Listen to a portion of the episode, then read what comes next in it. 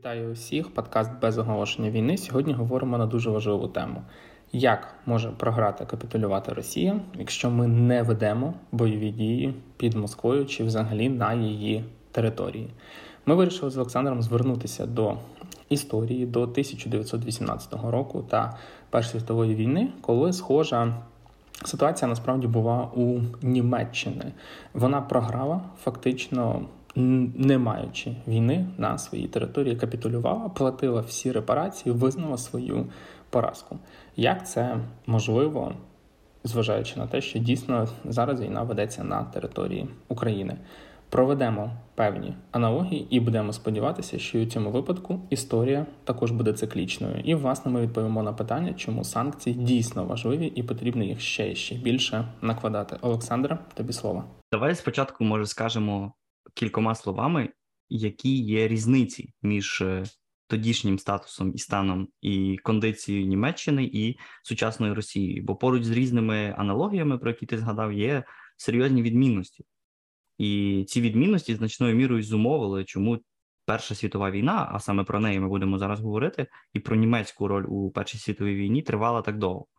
Е, може кількома словами, чим була Німеччина на початок ем, Першої світової війни? Ну треба згадати, що після 60-х-70-х років 19 століття, тобто після перемоги Німеччини над Австро-Угорщиною і Францією, Німеччина стала на шлях е, просто мега успішної економічної модернізації. Ну це дало.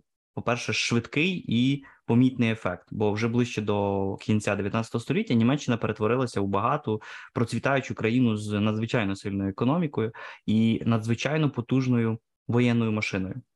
На той момент Кайзерівська Німеччина, тобто Німеччина під е, е, керівництвом Кайзера, тобто їхнього імператора Вільгельма II, могла вважатися найбільшою економічною потугою Європи. І у двох е, компонентах тодішньої так званої другої промислової революції, яка відбувалася наприкінці 19 століття, тобто е, збільшенням е, продукції сталі і хімічної промисловості, а ці дві два аспекти були найважливішими в економічному житті тодішньої Європи і світу. У цьому цьому німецькими досягненнями могли зрівнятися лише американські, і саме тоді на перший план вийшли великі промислові гіганти групи Крупа. Е, Круп, який згодом стане теж е, відомим е, промисловим діячем часів Третього рейху, і досі існуючі світові концерни тоді з'явилися, такі як Siemens і Bayer. Ну і разом з промисловістю швидкими темпами розростала кількість населення протягом 40 років е, до Першої світової війни, тобто після проголошення німецької імперії, в 71-му році, е, кількість населення зросла фактично на 60%. І до того, в принципі, Німеччина могла справедливо вважатися найбільш урбанізованою державою у світі. Лише у самому Берліні мешкало понад 2 мільйони людей. Е, країна вже тоді славилася надзвичайно пунктуальним громадським транспортом. Ну в цьому сенсі, звісно, вже все змінилося. Зараз зараз це є далеко не так чистими вулицями, тобто найкращим у світі соціальним забезпеченням і, мабуть, найефективнішою освітньою системою. Треба згадати, що Бісмарк і це його одна з його таких е, відомих фраз: що війни перемагає е, священник і шкільний вчитель історії дуже часто, тому що потрібно е, ну потрібно будувати спільноту, будувати націю навколо е, певних військових цілей, і в цьому сенсі пропаганда, е, яку здійснювала Німеччина, Кайзерівська Німеччина, згодом теж третій рейх через шкільну освіту, мала дуже важливе значення для мобілізації німців на війну проти всього світу, бо німці воювали проти всього світу. Ну і в перші три десятиліття ХХ століття, що не випадково третина з усіх Нобелівських лауреатів у галузі хімії і фізики були німцями. Якщо французька мова була мовою дипломатії і культури, то німецька мова була мовою науки і технологій. І якби, наприклад, на початку ХХ століття комусь прийшла в голову ідея збудувати Кремнієву долину в Європі, то вона б точно знаходилась на німецькій території, тому що Німеччина на момент початку Першої світової була дійсно супер найрозвиненішою технологічно країною. Е, ну, і все ж ця найрозвиненіша технологічна країна Європи прагнула військових завоювань. Е, вже тоді е, вперше заговорили про особливий шлях німецького народу, так званий Зондервек. Цю ідею згодом розвиватиме очевидно Адольф Гітлер під час своїх кампаній для завоювання всього світу. Німеччина тоді пробуджувала свої імперські амбіції, і мала надзвичайно гострий апетит на колонії у Африці і Азії. Е, це загострювало відносини з панівними тоді колоніальними імперіями, такими як е, Велика Британія і Франція, які у відповідь на посилення Німеччини е, і потужну цю німецьку модернізацію об'єдналися в 1904 році у союз, який називався Антанта. І ось ці німецькі політичні реалії, ну теж які про які варто теж кількома словами сказати, вони теж мали велике значення, якщо ми говоримо про роль Німеччини у е, Першій світовій війні і фактично поразку Німеччини у Першій світовій війні. Треба згадати, що Німеччина.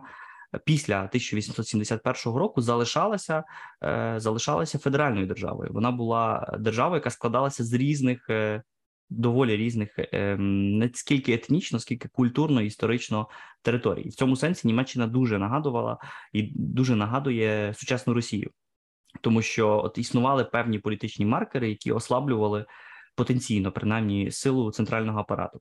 Е, По перше, Німеччина е, складалася з цих 25 частин е, такого федерального політичного організму, які зберігали риси суверенітету наприклад, е, мали навіть свої власні окремі династії, як е, Баварія у Баварії династією була були Вітельсбахи, тоді як е, державою керувала пруська династія Гогенцолернів.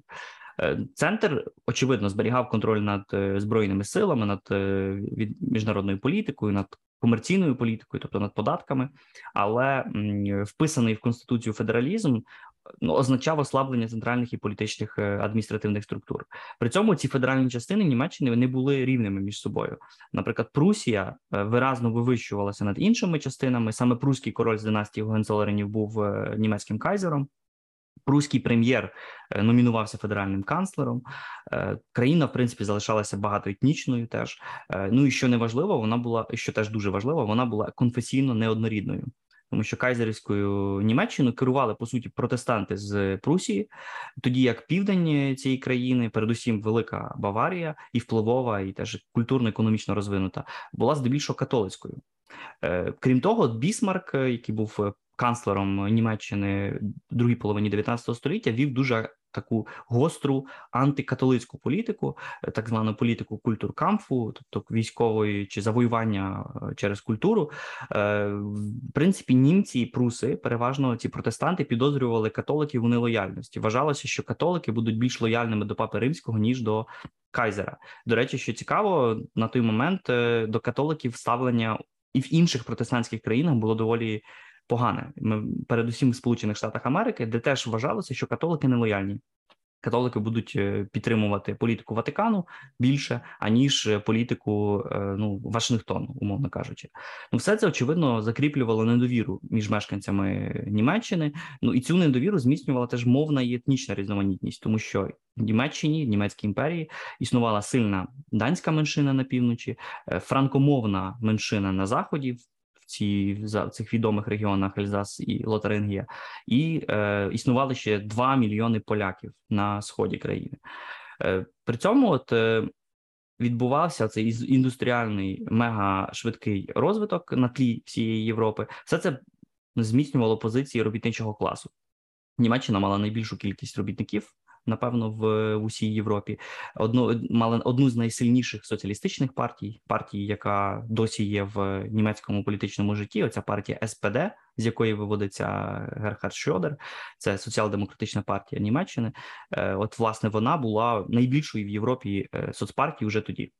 Давай скажемо, що Шрьодер – це той мужик, який їздив до Путіна зустрічатися, був в топ-менеджменті Газпрому, і який каже, що з Газпромом і з Росією не треба сваритися, потрібно миритись.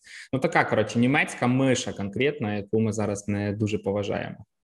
Ну і власне Бісмарк теж думав, що соціалісти це миші і які які якби нелояльні до німецької політики, е, і тому він їх всіляко переслідував. Соціалістів дуже не любили. Е, е, ну і тут в якомусь сенсі оці імперські, ну точніше, колоніальні амбіції Кайзерівської Німеччини, принаймні почасти намагалися ну, використати німецькі еліти для того, аби заспокоїти потреби власне робітників і католиків, ну об'єднати їх під одним цим патріотичним е, німецьким е, стягом, ну і показати, що ми зараз будемо завойовувати весь світ е, для того, аби вся німецька нація не лише пруси і протестанти мали можливість насолоджуватися плодами цієї великої колоніальної експансії. І тому німецьке командування значною мірою сприймало участь у першій світовій війні як інструмент національної консолідації. Нагадаємо, Німеччина як окрема незалежна єдина країна повстала лише в середині 19 століття, тобто потрібно було ще об'єднати дуже розрізнені частини між собою, і для цього використовувалася власне е, війна. Війна як засіб. Об'єднання розрізнених там німецькомовних територій в одну державу і е, ну якби в одну націю, фактично. Ну і саме в такому статусі Німеччина підійшла до великої війни. Е, війни, яку згодом охрестили як Перша світова війна, е, вона розпочалася з вбивства австрійського ерцгерцога Фаренса Фердинанда у Сараєво боснійським сербом Гаврилом Принципом 28 червня 1914 року. Якщо коротко переповісти, як почалася ця війна, то тут варто звернутися до відомої казки про рібку. Е, німці висловили повну підтримку австрійцям. Е, австрійці висунули сербам ультиматум. За сербів вступилися росіяни, за росіян французи. Ну а за французів німці. І по суті, от якби е, якби це все це все спровокувало цілу хвилю оголошень, взаємних оголошень війни один одному. Європа по суті поділилася в 2014 році на два табори, які воювали один проти одного. З одного боку, мали маємо центральні держави, тобто Німеччина, Австро-Угорщина, Османська імперія, до них потім доєднаються інші країни. А з іншого боку, маємо Антанту: це Англія, Франція і Російська імперія три великі держави, до яких теж згодом будуть долучатися інші держави. Ну і е, фактично, коли е, Австро-Угорщина пред'являє ультиматум сербському уряду про те, аби ну потрібно знайти якби цього вбивцю, то все це було зрозуміло, що тут е, починається велика війна тому що серби не підуть на цей ультиматум австрійцям, а німці будуть підтримувати австрійців. Е, війна, яку німецьке суспільство і, взагалі, суспільства всієї тогочасної Європи зустріло з неабияким ентузіазмом. Вважалося, що кожна зі сторін вважала, що вона матиме успіх у цій війні. Е, у Німеччині, наприклад, натовпи на вулицях з'явилися, які публічно висловлювали підтримку бойовим діям. Люди співали патріотичні пісні, розмахували прапорами. Е, панувала ейфорія, яку е, згодом назвуть духом 1914 року, тому що вважалося, що почалася нова ера в історії Німеччини, ера світового лідерства, національної єдності. Кайзер Вільгельм II заявив, що немає правих, немає лівих, є лише німці. Тобто, це дійсно була війна, національна війна, очевидно, завойовницька війна, але війна, яку яка могла стати, так як думали принаймні німецькі керівники, е, таким інструментом повернення чи чи якби перетворення Німеччини у світову найсильнішу державу. Е, треба згадати, що починаючи з 1905 року. Генеральний штаб Німеччини на чолі з Альфредом фон Шліфеном розробляв е, план план війни. Цей план передбачав стрімкий наступ на Францію через е, з півночі через Бельгію. Ну і німецьке командування розраховувало очевидно на Бліцкріг, План Шліфена не звертав особливу увагу на логістику, на людські можливості, зокрема на демографічний потенціал е, Антанти в порівнянні до потенціалу Німеччини. Ну і варіант з довготривалим позиційним протистоянням теж е, якось не розглядався. Е, тому, в принципі, коли почалася війна з 1, 1 серпня 1914 року, здавалося, що передбачення Шліфена абсолютно справджуються. Німецькі сили швидко просувалися Бельгією. За три тижні захопили її столицю. Бельгійці, французи були захоплені зненацька швидкістю німецького наступу. На початку вересня 2014 року розпочалася вирішальна битва цього першого етапу війни на західному фронті. Битва на річці Марна, е, і через е, те, що німці змушені були відправити значні військові сили на схід, де їм протистояла російська армія, яку Німеччина доволі швидко і успішно розгромила. Німецький е, наступ на заході помітно просів ну, німецькі війська окупували справді частину, е, ну очевидно, Бельгію, там частину північну північної Франції, але Париж взяти не вдалося. Париж обстрілювали з великої гармати, яка називалася Велика Берта, е, яка стріляла на там здається на 70 кілометрів. Тобто е, на такому рівні, очевидно, велося ввівся натиск на Париж, але саме місто вистояло. Бліцкріг фактично провалився. французи не капітулювали. Німці зазнали в той перший етап війни величезних втрат. Е, сама лише битва на Марні поглинула грандіозні запаси амуніції, тому що потрібно було власне обстрілювати віддалену від фронту е, ділянку території, зокрема Париж. Е, і фактично ця поразка плану Шліфена, плану швидкої війни Бліцкрігу, поставила Німеччину перед необхідністю затяжного конфлікту у якому вже самих військових сил і от вдалого планування було вже недостатньо. І кампанія під 2014 року показала, що перемога в тотальній війні, а саме такою була Перша світова війна, війна, вже яка велася фактично е, не скільки між арміями, які є десь там далеко, а саме між е, ну такими по суті двома окремими ну, суспільними організмами. І власне ця війна е, і, і якби перемога в такій тотальній війні можлива лише за умови міцного економічного і політичного тилу всередині країни. Ну і власне цей економічний тил виявився на довшу перспективу ключовим елементом військової машини кожної зі сторін. До 2014 року е, Німеччина мала, як ми вже згадали, цю класичну таку капіталістичну економіку з виразною е, перевагою приватної власності, але мілітаризація, яка почалася в реакції на невдалу кампанію Бліцкрігу, вимагала нових підходів. Треба було впроваджувати більш командну економіку, більш планову. Отже, потрібна була якась така фундаментальна економічна реформа. Е, Німеччина опинилася у морській блокаді. Нагадаємо, що Німеччині протистоїть е, Велика Британія, яка тоді вважалася найбільшою найсильнішою морською державою. Очевидно, Німеччина е, відчувала дефіцит сировини. Ну водночас е, провідні промисловці і великий бізнес усвідомили вигоду з воєнних контрактів. І якраз є відома особа, такий відомий машинобудівний барон е, Роберт Бош. Бош, власне, ця фірма, власне, від його імені. Е, він допомагав німецькій армії найдосконалішими в світі. Машинобудівною і хімічною індустрією, і вона в принципі давала шанси на вдале здійснення так званого імпортозаміщення, бо це те, що Німеччина мусила робити через те, що опинилася в ізоляції. І в перші кілька років е, тотальної блокади Німеччину дійсно врятував тріумф е, німецьких хіміків, яким вдалося тоді синтезувати такі важкодоступні в період блокади матеріали, як бавовна е, чи нітроген для амуніції. Якщо німцям досить успішно вдавалося синтезування тканини чи іншої сировини, то значно гірше виглядала ситуація, наприклад, з їжею. І перед війною Німеччина імпортувала десь 25% е, продовольчої продукції, переважно з країн Антанти, тобто з своїх безпосередніх ворогів. Е, ну а після 2014 року британська блокада обмежила імпорт продуктів ще на 25%. Тобто, фактично, половину продукції не поступала в Німеччину. Е, тому після 2014 року країна опинилася в важкій ситуації. Довелося впроваджувати стелю цін на продовольство. Це спровокувало дефіцит. Е, найбільше бракувало зерна, і тому на початку 2015 року у Німеччині влаштували те, що вони називають швайнеморт.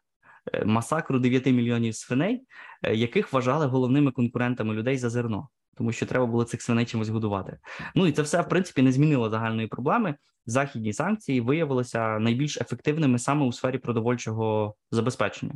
Е, німці змушені були робити каву з кори дерева, е, заливали її розмішаним з водою молоком. Тобто, в принципі, ну життя трошки змінилося. До хліба підмішували картопляну муку. Взагалі, картопля стала тоді стратегічним продуктом, е, відсутність якого загрожувала голодом. Коли, наприклад, половина врожаю картоплі змерзла холодної зими 1916 року, Німеччина опинилась на межі катастрофи голоду.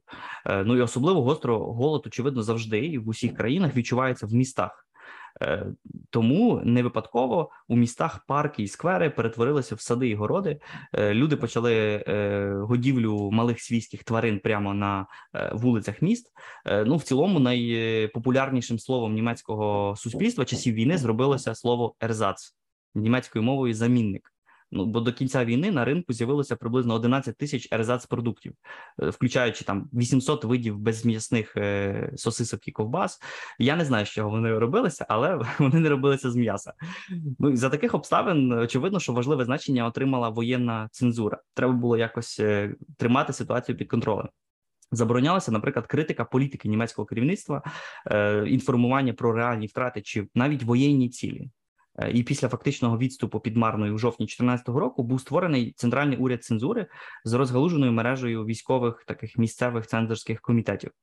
Е, найцікавіше, що одне з най... і доволі дивно див... дивних обмежень полягало у забороні публічно озвучувати цілі війни.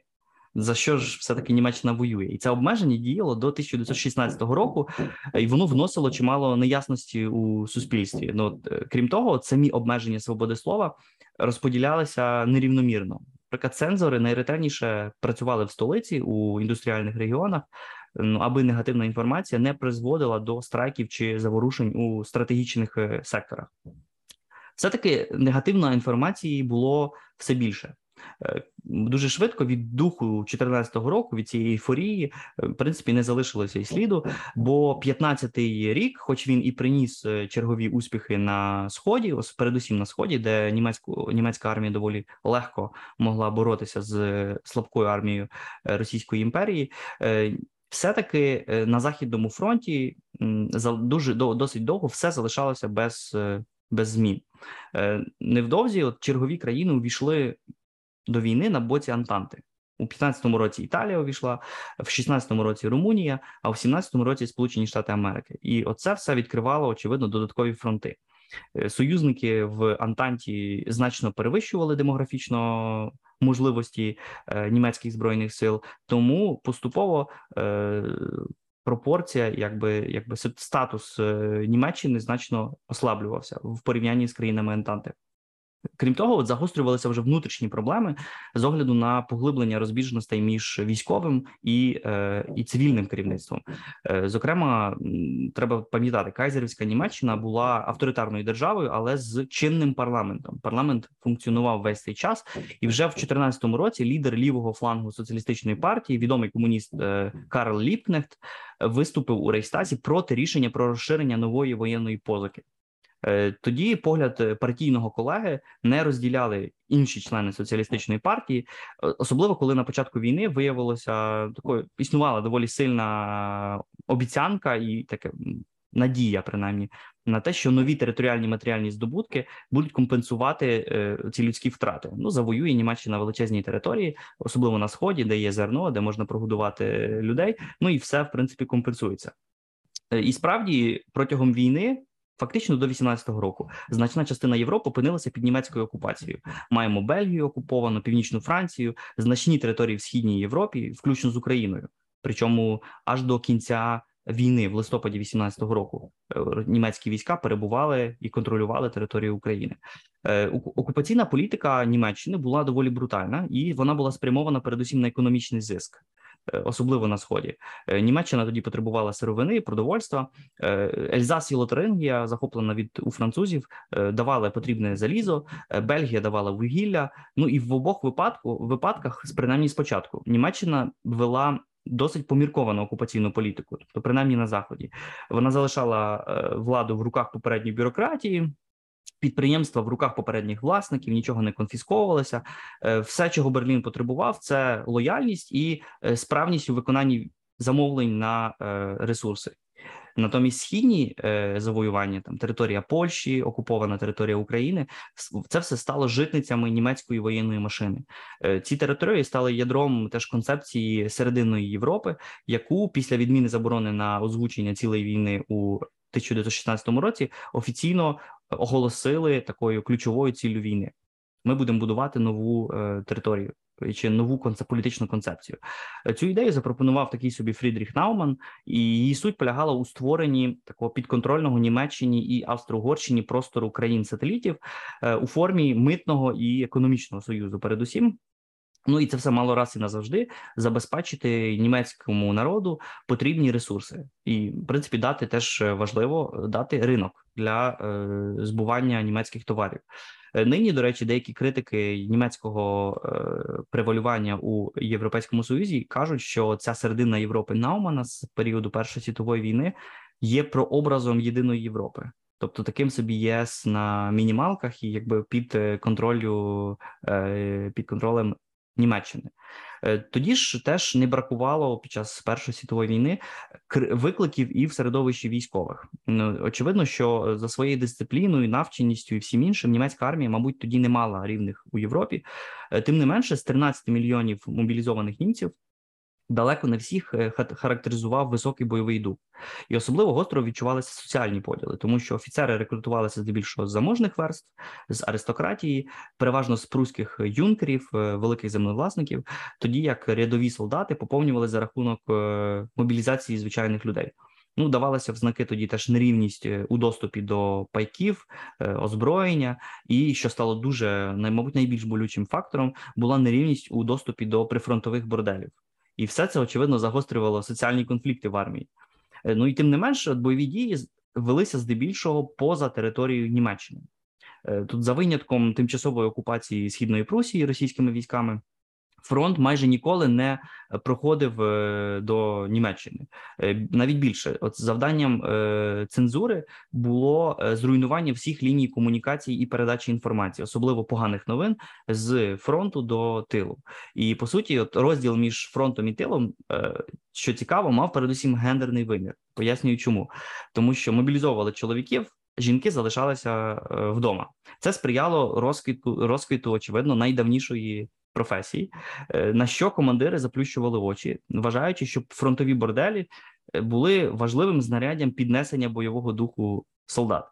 Е, крім того, в принципі, для попередження венеричних захворювань командири організовували курси з сексуальної освіти для солдат.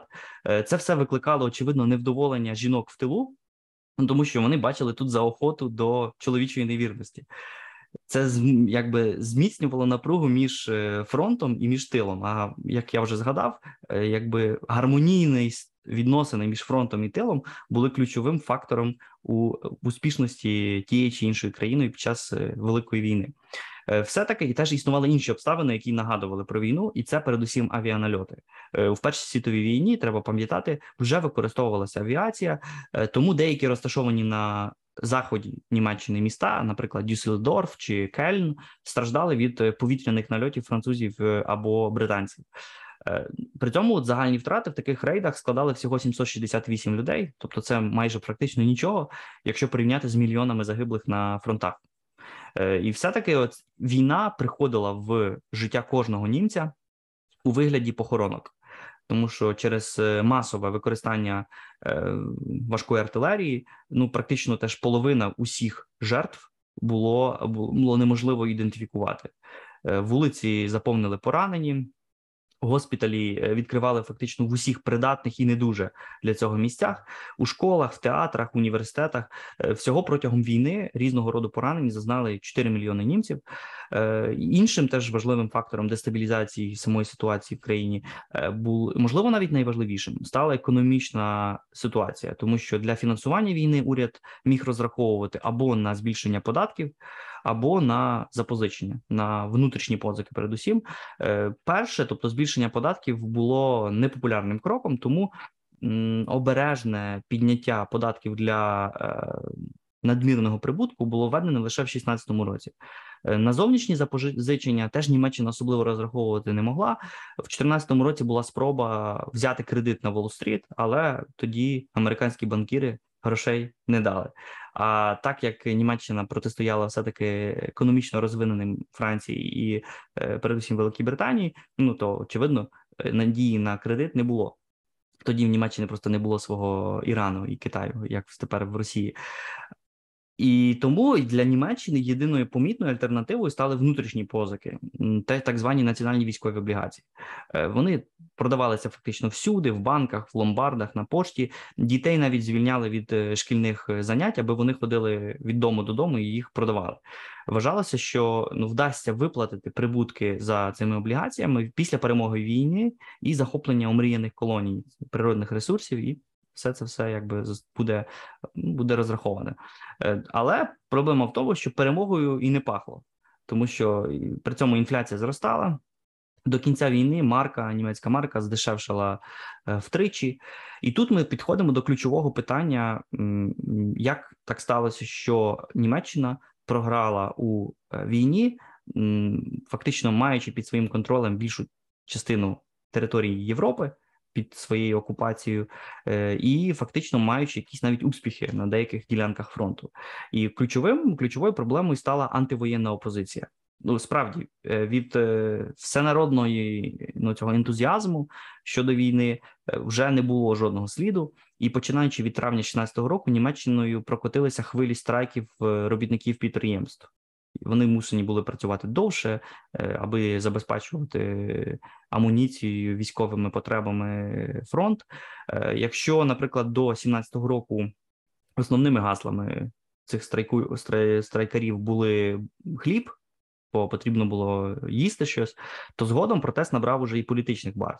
І якраз заразливим е, прикладом стала лютнева революція в Російській імперії в 17-му році, згодом жовтневий переворот е, в імперії, які здійснювалися частково принаймні під антивоєнними гаслами, що Росії потрібно вийти з війни. Німці на це дивилися і вважали, що можливо і їм потрібно здійснювати такі ж самі страйки. І ось масовий антивоєнний страйк розпочався у січні 18-го року, і лише в Берліні він охопив е, приблизно 400 тисяч робітників. Е, після вступу до війни Сполучених Штатів у квітні 17-го року вже стало очевидним, що є грандіозна диспропорція воєнного потенціалу між країнами Антанти і центральних держав. Е, у всіх компонентах там люди, артилерії, літаки переважала Антанта. І у 18-му році на фоні цієї диспропорції відбулася остання спроба контрнаступу, е, так званий наступ е, Людендорфа, німецького генерала. Вона завершилася невдачею. При цьому не стільки на полі бою, де німецька армія насправді мала значний успіх, скільки саме в тилу. І бо в Німеччині вже в цей момент повним ходом йшли різні заворушення, назрівала е, революція. Зрештою, вона привела до е, глибокої політичної кризи. І генерал Гінденбург, е, інший відомий лідер німецької армії, почав переконувати кайзера Вільгельма II, аби той уклав мир, принаймні, поки сили Антанти не увійшли на територію Німеччини у вересні-жовтні 18-го року капітулювали союзники Другого рейху, е, Болгарія, Туреччина, Австро-Угорщина. Е, а в самій Німеччині почалася так звана листопадова революція. Вона повалила монархію. Вільгельм II мусив зріктися престолу. А 11 листопада 1918 року вже республіканські німецькі представники підписали капітуляцію. Ну і ось тут е, підходимо до цього ключового питання чи пояснення, чому так сталося. Е, поразка Німеччини відбулася передусім на внутрішньому фронті, коли обрана економічна модель е, в умовах е, тотальної мобілізації не змогла забезпечити необхідний рівень стабільності, і оце імпортозаміщення так на довшу перспективу не спрацювало. Е, особливо в сфері ну, продовольчого забезпечення е, з точки зору ресурсів, демографії, промисловості загального рівня ВВП країни Антанти втроє перевищували центральні держави. Ну і ключовим тут е, став вступ у війну економічно потужних Сполучених Штатів. В результаті Німеччина посипалася під тягарем цих суспільно-економічних викликів часів війни. Але і тут е, погана новина для тих, хто е, шукає історичних аналогій, сталося це через 4 е, роки після кривавих бойових дій, які забрали мільйони життів. Ну слухай, ти так в фіналі сказав нерадісно. Важливо запам'ятати інше. По-перше, що можна програти, навіть коли війна не йде у тебе на території. Це раз. По-друге, санкції дуже важливі. Якщо є можливість якось тиснути, щоб компанії виходили, закривали бізнес, особливо щоб це були якісь великі компанії, у яких бізнес там в Москві, в е, Санкт-Петербурзі, в якихось великих містах, щоб сипались вони, тому що поки там добре, всім буде добре. І е, звісно ж, тримаємо український фронт. Якщо ви багатий айтішник, який заводить сюди долари, побільше їх тут тратьте на українські продукти, на українські послуги для того, щоб у людей була робота, тому що поки робота є, поки платяться податки, зарплати, ми будемо триматися, і це насправді дуже важливо. Але для мене знаєш, тут показово інше, що дійсно. Можна програти, капітулювати, визнати, що ти щось е, зробив не те, навіть коли війна не ну не на твоїй території. Це мені здається дуже важливо. Тобто, Україна має всі шанси досягти своїх найамбітніших цілей, повернутися до кордонів 91-го року і закінчити війну, а не продовжувати жити в ній ще довго. Тому будемо сподіватися, що так воно все і буде. На цьому ми цей випуск будемо закінчувати. Слухайте наші попередні випуски, ставте нам лайки в App Store, це також в ой, в Apple подкастах і на інших платформах. І, е, звісно ж, якщо вам цікава якась конкретна тема, Пишіть, ми будемо до них готуватися та розповідати. На цьому все. Щасти. Щасти.